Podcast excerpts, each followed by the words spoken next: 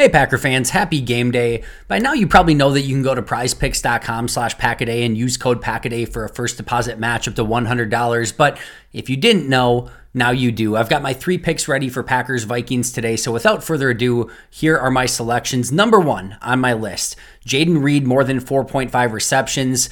We know that Christian Watson's doubtful this for this game. Dontayvion Wicks is questionable. We're not sure if he's going to be able to play. Either way, with this aggressive Vikings defense, I'm expecting that they're going to want to try to get the ball out of Jordan Love's hands early and often. And a lot of times in those situations, they're spamming Jayden Reed to try to get the ball in his hands and let him be a playmaker. So I'm going more than 4.5 receptions for Jayden Reed. Next up on my list, number two, Jaren Hall, more than 222.5 passing yards. Listen, it's the Packers' pass defense. Need I say more? But I actually had this selected before we even learned of Eric Stokes' injury. Jaire Alexander is suspended. This is a really bad Packers secondary. We know at minimum they're going to have, you know, Justin Jefferson. They're going to have KJ Osborn. We'll see if they actually have Jordan Addison or not in this game. But either way, this is a disadvantage for the Packers pass defense. And I'm going Jaren Hall, more than 222.5 passing yards. Number three, Aaron Jones, more than 72.5 rushing plus receiving yards. Listen, when Aaron Jones is healthy, they build the offense out of him. And yes, there's usually going to be a lull around the second quarter where he doesn't get the ball a ton. It sucks. It is what it is. But I still expect them to build this offense out of Aaron Jones more often than not. Expect him to get involved early and often. And I'm hoping Jones goes for maybe even 80 to 90 plus yards in this one, rushing plus receiving. So my three selections Jayden Reed, more than 4.5 receptions. Jaren Hall, more than 222.5 passing yards. And Aaron Jones, more than 72.5 rushing plus receiving yards. Those are my picks. If you haven't tried prize picks yet, what are you waiting for? Go to prizepicks.com slash packaday and use code packaday for a first deposit match up to $100. That's prizepicks.com slash packaday using code packaday for a first deposit match up to $100. Prize picks, daily fantasy sports made easy.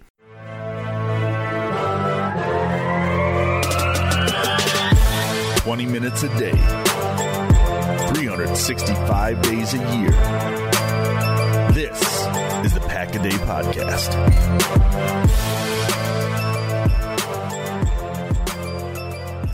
What's going on, Packer fans? Happy game day. Welcome into an all new episode of the Pack a Day Podcast. I'm your host, Andy Herman. You can follow me on Twitter at Andy Herman NFL. Before we get started today, I just want to say a sincere and honest thank you for all of your support all year long. It has meant the absolute world to me. Would not be in this position if it were not for you guys covering the Packers full time. 2024 is setting up to be my first full year covering the Packers full time. I cannot wait. Tons of exciting things ahead, but I would be remiss not to give you a huge shout out and a huge thank you as this year comes to an end and just really really appreciate you guys checking out the channel the audio podcast wherever you're getting the feed. It just means a lot and i hope you have a safe and happy holiday and new year. Um, and just wanted to kind of kick things off by saying that today. So thank you so so much and i can't wait for an exciting 2024 of course, we've got a Packers game today. Packers Vikings primetime New Year's Eve Sunday night football elimination game. Cannot wait to chat about that one. Of course, a lot went on on Saturday as well. So let's start there. Let's start at the end of Saturday, where you had a very crazy Lions Cowboys game. I don't want to spend really any time on this, but a crazy ending. The whole eligible receiver. Of course, you had the fumble out of the end zone. Just a lot of really fun officiating stuff in this one.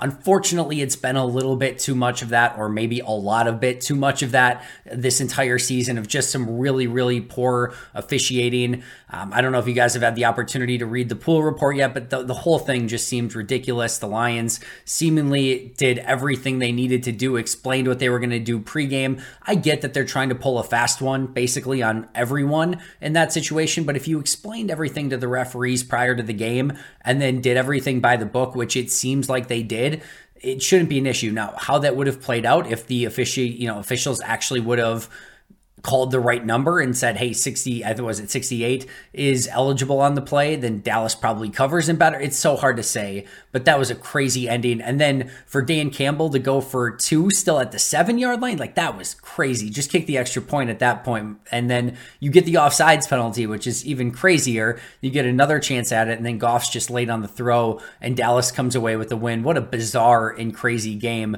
But uh, what a way to, I guess, not kick off the week since there was Thursday night football, but kick off the weekend of football, I guess. What, what a crazy, crazy game. And hopefully that's a harbinger of things to come all day Sunday and a really fun day of watching football.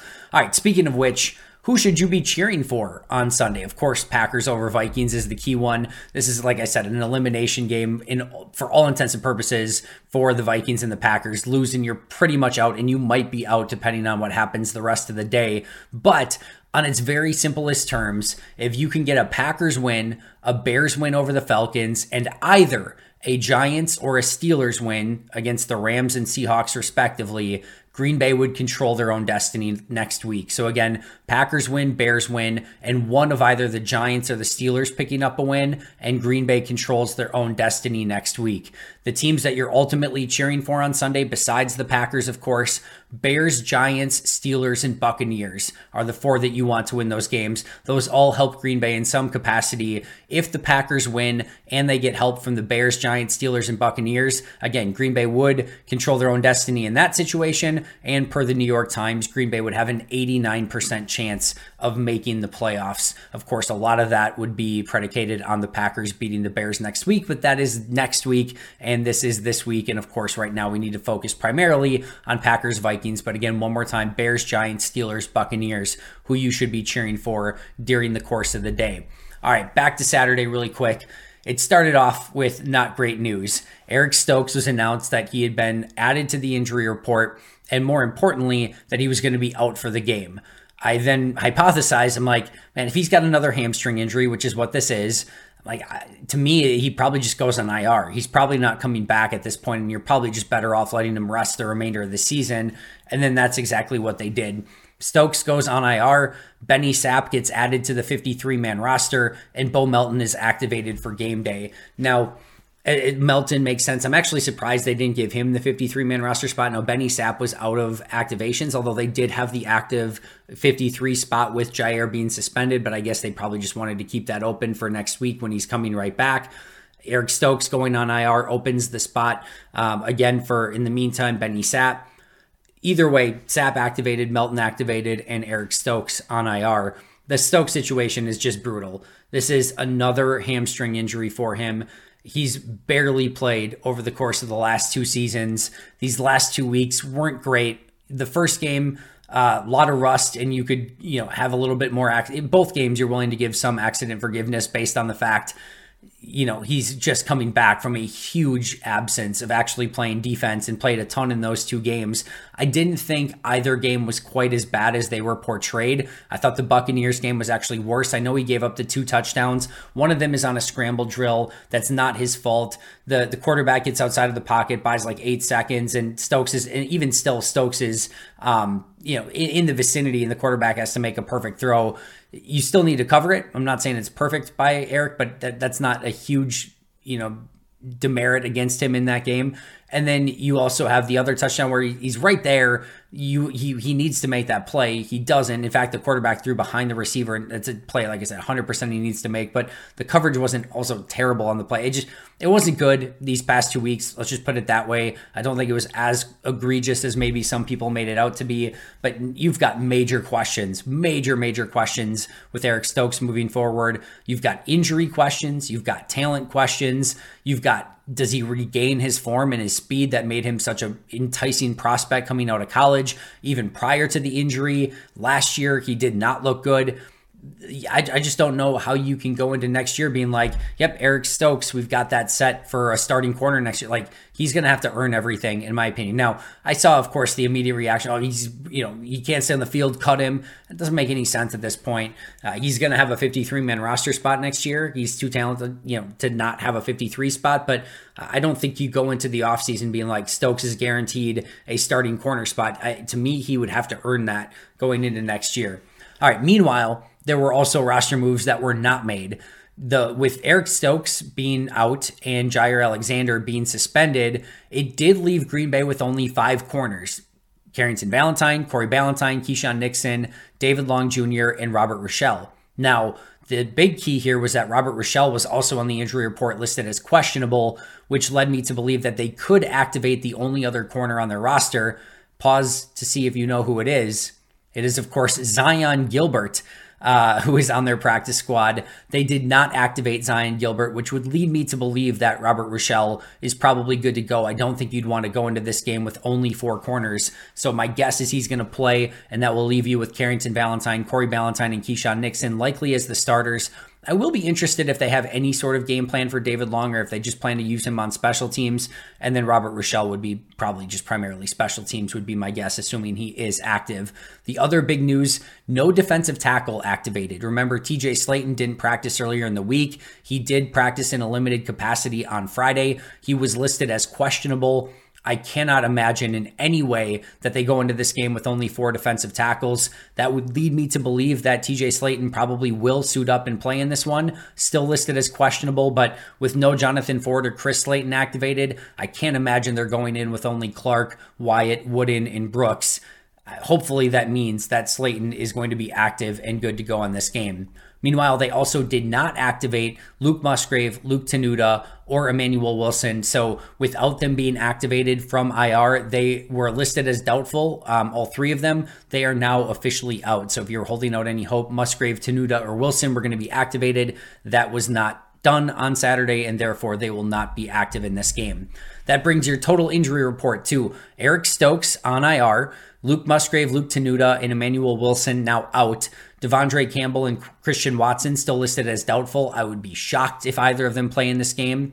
Questionable and did not practice is Dontayvion Wicks questionable and were limited in practice Robert Rochell, Darnell Savage, and TJ Slaton. As we mentioned, based on not calling players up, I would expect Robert Rochell and TJ Slaton to play.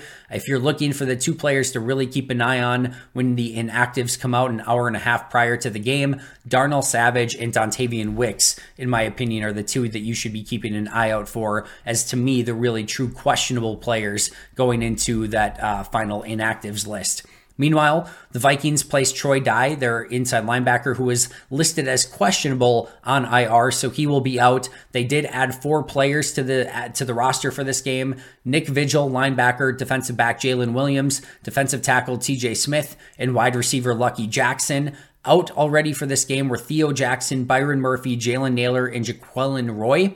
And then questionable are Jordan Addison and Mekhi Blackman, two starters for that Vikings team. Obviously, Addison, the tremendous rookie wide receiver, Blackman, the rookie corner. Those are the two big ones to watch on the Vikings inactive list Mekhi Blackman and Jordan Addison. And again, for the Packers, Darnell Savage and Dontayvion Wicks. Those are the four to watch for on the inactive list an hour and a half prior to the game. All right, let's jump into our keys to victory for this week. Number one, numero uno on my list. What what's left for this Packers defense to try? Joe Barry is tasked with figuring out something. I don't know what. This has been a leaking ship that is gaining holes in it every single week and it feels like the offense is trying to bail water and just new holes are popping up everywhere and the ship is just sinking sinking sinking and it's being weighted down specifically by a defense that can't carry its own weight. It feels like and i mentioned this this week like it's just whack-a-mole where like you stop the run game and the passing game is just opening up in huge ways. You stop the passing game and the other team's running for 200 yards and it's like you're screwed either way you can't stop the run. If you sell out to stop the run, you can't stop the pass. Doesn't matter who's at quarterback. And you're just in this total, complete no man's land.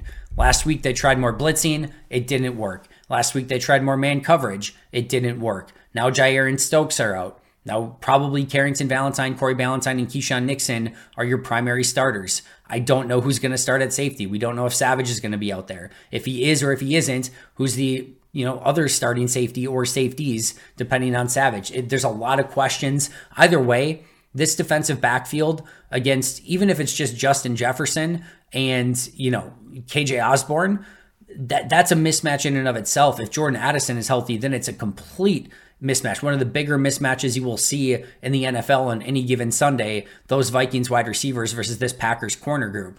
Green Bay's going to have to play a ton of zone. You're going to hate it you're absolutely going to hate it. But I don't think they have any other option. There's like, you can't play man against Addison and Jefferson, especially if Addison's healthy. If Addison's no good, it gives you a little bit more option. You could maybe play man and try to double Jefferson.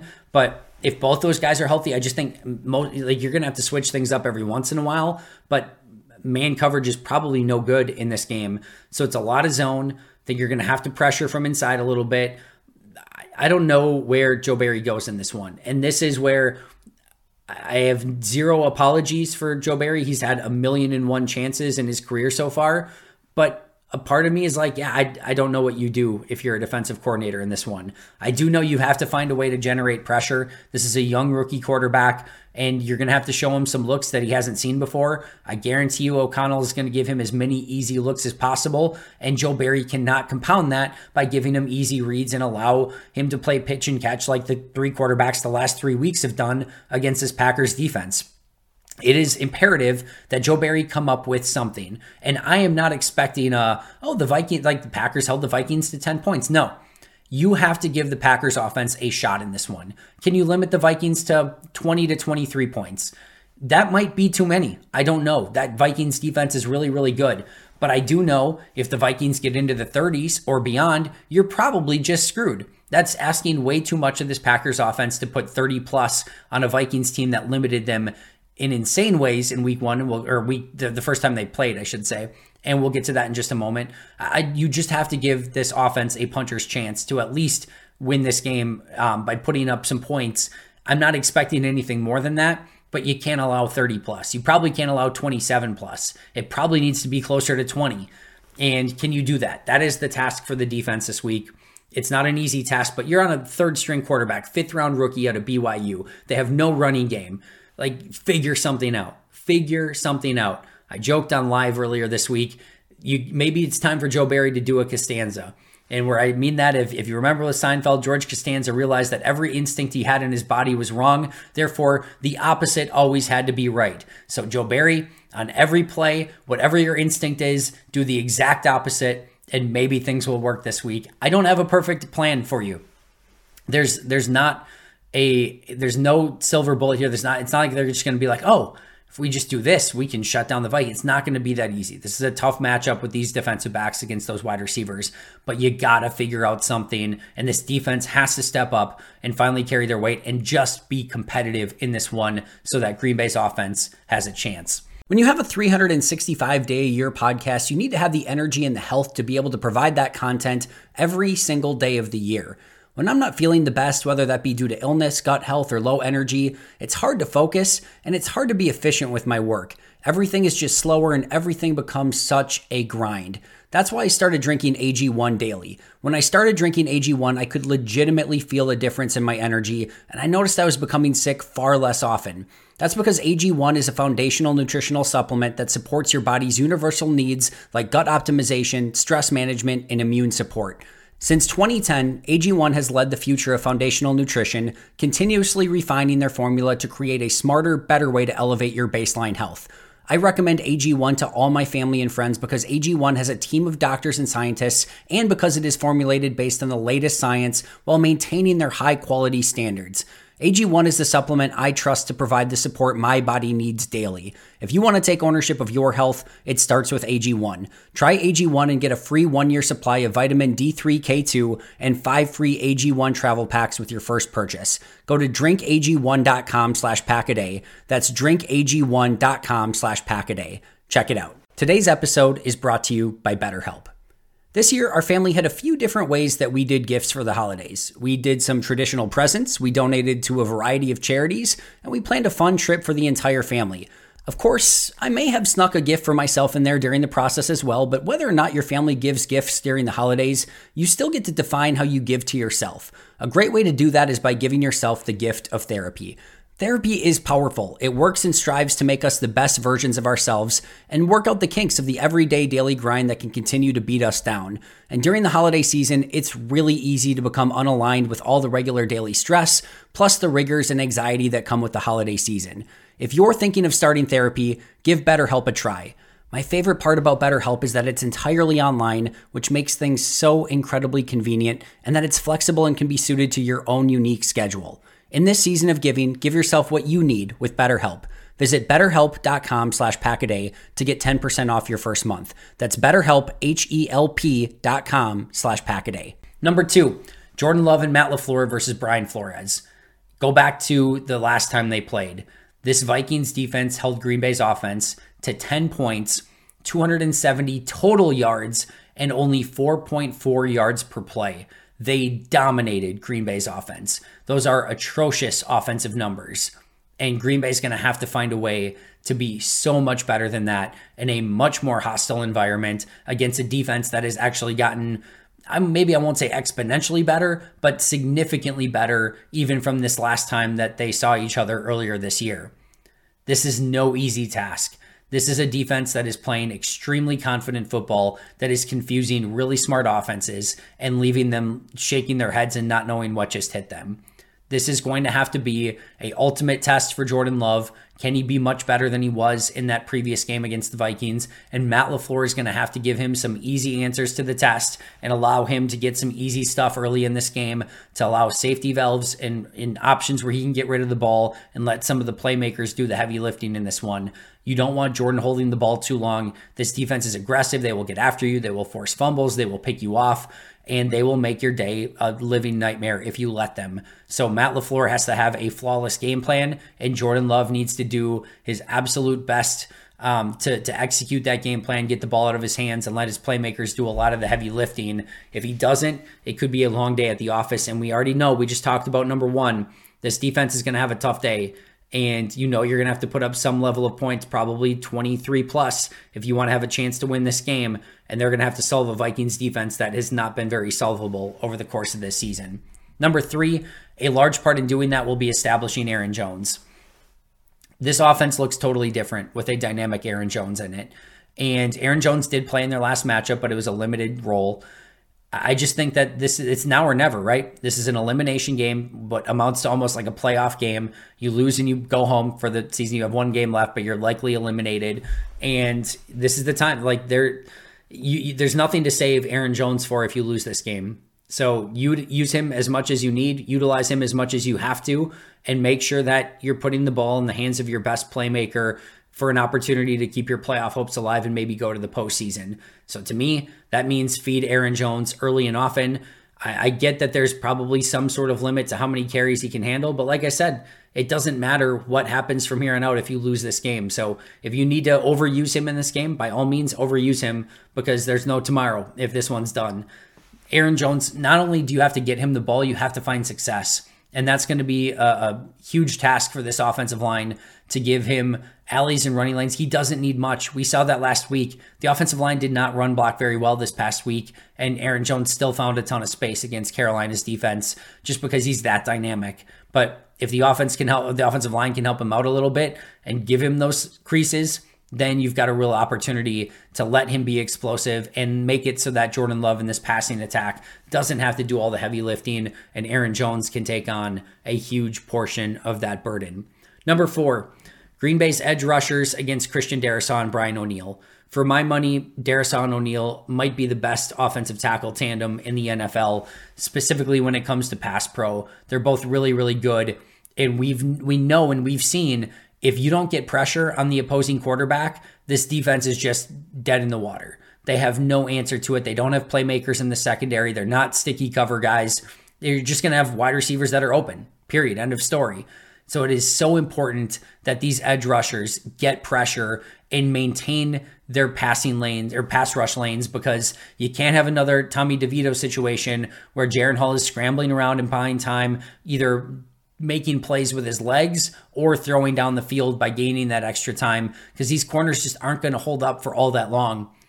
Rashan Gary, Preston Smith, LVN, and Enagbare, they have to find ways to win, and they have to find ways to win quickly against two of the best pass blocking offensive tackles in the league. Good luck. It's not an easy matchup, but you've got to find a way to get the job done. They have not done a great job. I think Preston's been playing well. Rashan hasn't been playing bad, but he hasn't been that impact playmaker. And Enagbare and LVN have been getting some plays here and there, but they need to collectively play their best game of football and really put a ton of pressure on Jaren Hall in this one. And obviously, that's not limited to the edge rushers. The interior defenders are in that as well. But those matchups on the outside with O'Neill and Darrisaw are going to be really difficult. But it's that much more important that they win a good share of those to put that pressure on Jaren Hall.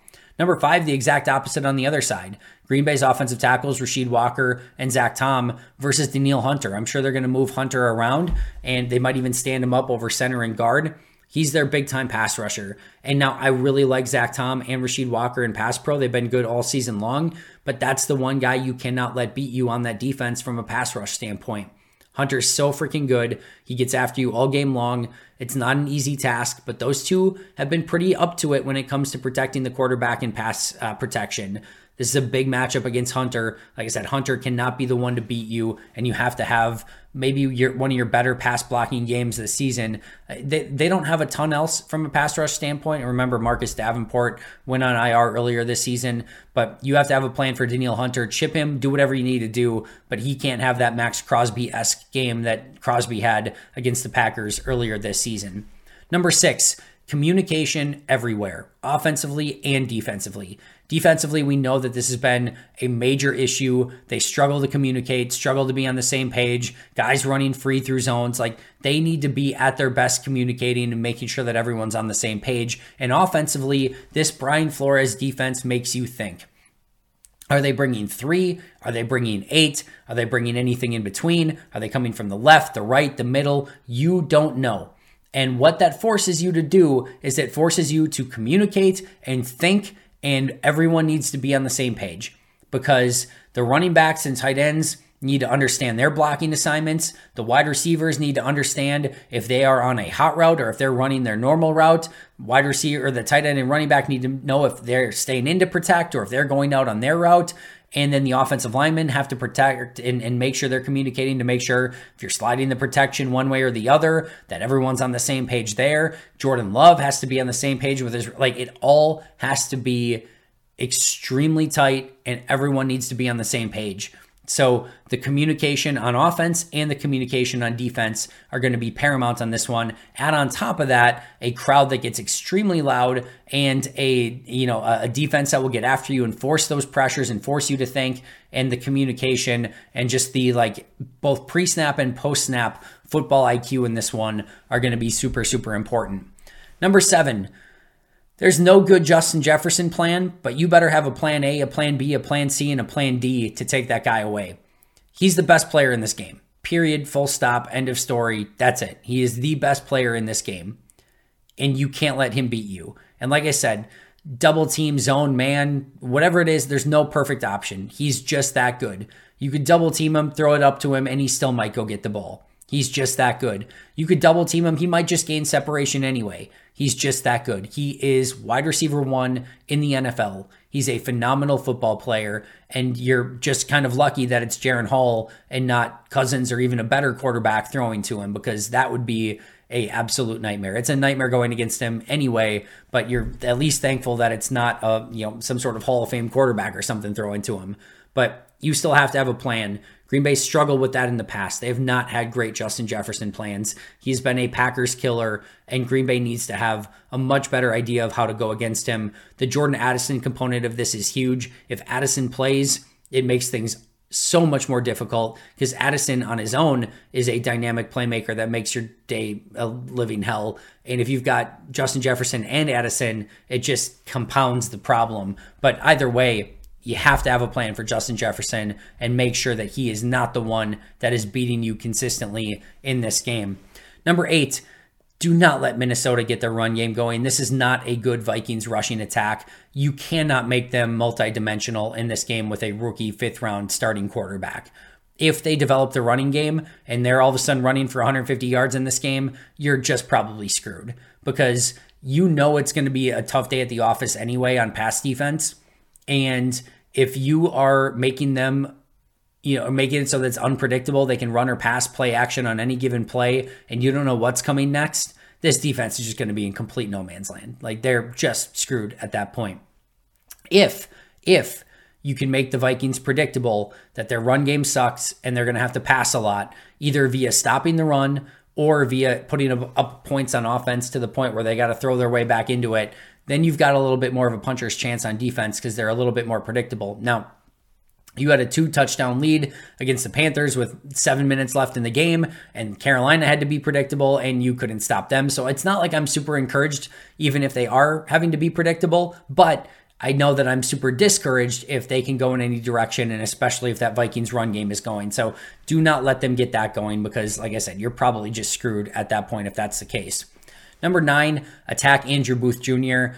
Byron Murphy's out in this one. We talked about Blackman, their rookie corner, who's questionable and may or may not play. But Andrew Booth Jr. has not been great since coming out of Clemson uh, and playing for the Vikings. That is a corner that you can attack. If he ends up being on the field a ton, attack him as much as possible. That's probably a weak link that you need to go to early and often. And I do think that guys like Romeo Doubs, Jayden Reed, you know, who's ever out there. If Wicks is out there, Bo Melton, I think they can take advantage of that matchup. And that's one that you probably want to look at and focus on and find that weak spot because there's not a ton of weaknesses within this Vikings defense. That has the potential to be one of them. And then number 10, last but not least, ignore the noise, both literally and figuratively. Uh, literally, this is a super loud crowd, a super loud stadium, and from a cadence standpoint and the intensity, it, it can be a lot to handle, and it's a major challenge. So you got to find a way to take the crowd out of it, and you've got to manage a way to you know take away the advantage uh, that the Vikings have with all the crowd noise at their disposal. So that's number one, that the literal version of it. Figuratively, this has been a bizarre week. You've got the Jaire Alexander suspension, which has been, you know, obviously permeating the Packers sphere this week. And then, you know, is there drama in the locker room? Joe Barry's still there. Eric Stokes then is on Saturday goes out and put on IR with the injury. Like it's just been sort of this bizarre week.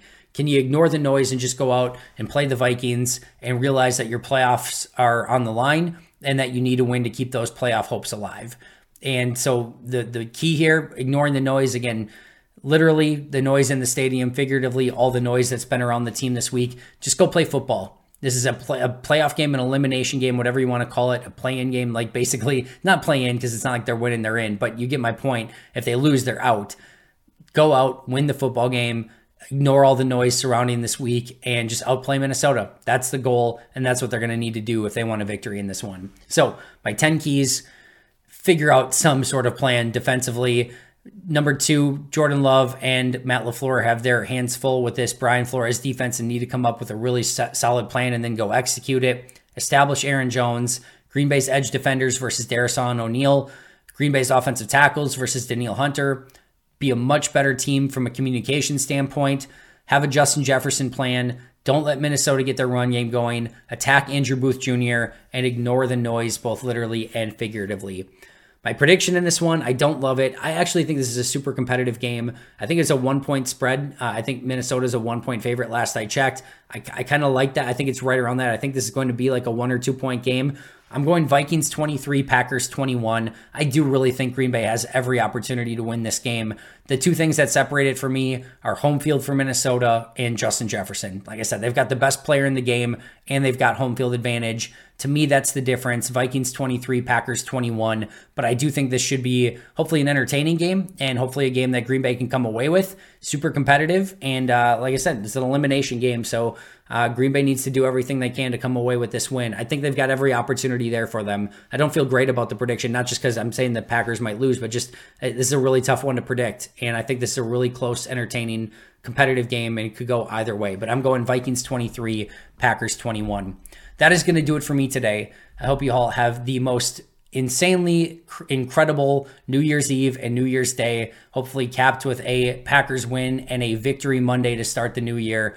Have a safe holiday, and I cannot look more, you know, forward more to 2024 and all the things that the Pack Day podcast are going to bring this year. Of course, shout out to our Hall of Fame and All Pro members: Most Hated Minnesotan, PJ Wynn, John Wild, Shea Dad, Arnoldo Espinoza, Jennifer Wright, Boom Handle, Lori Lord, Donald, Lay, Donald Lee, Baby QB, and MB1023. That's going to do it for me today. But until next time, and as always, and especially on game day, go Pack Go.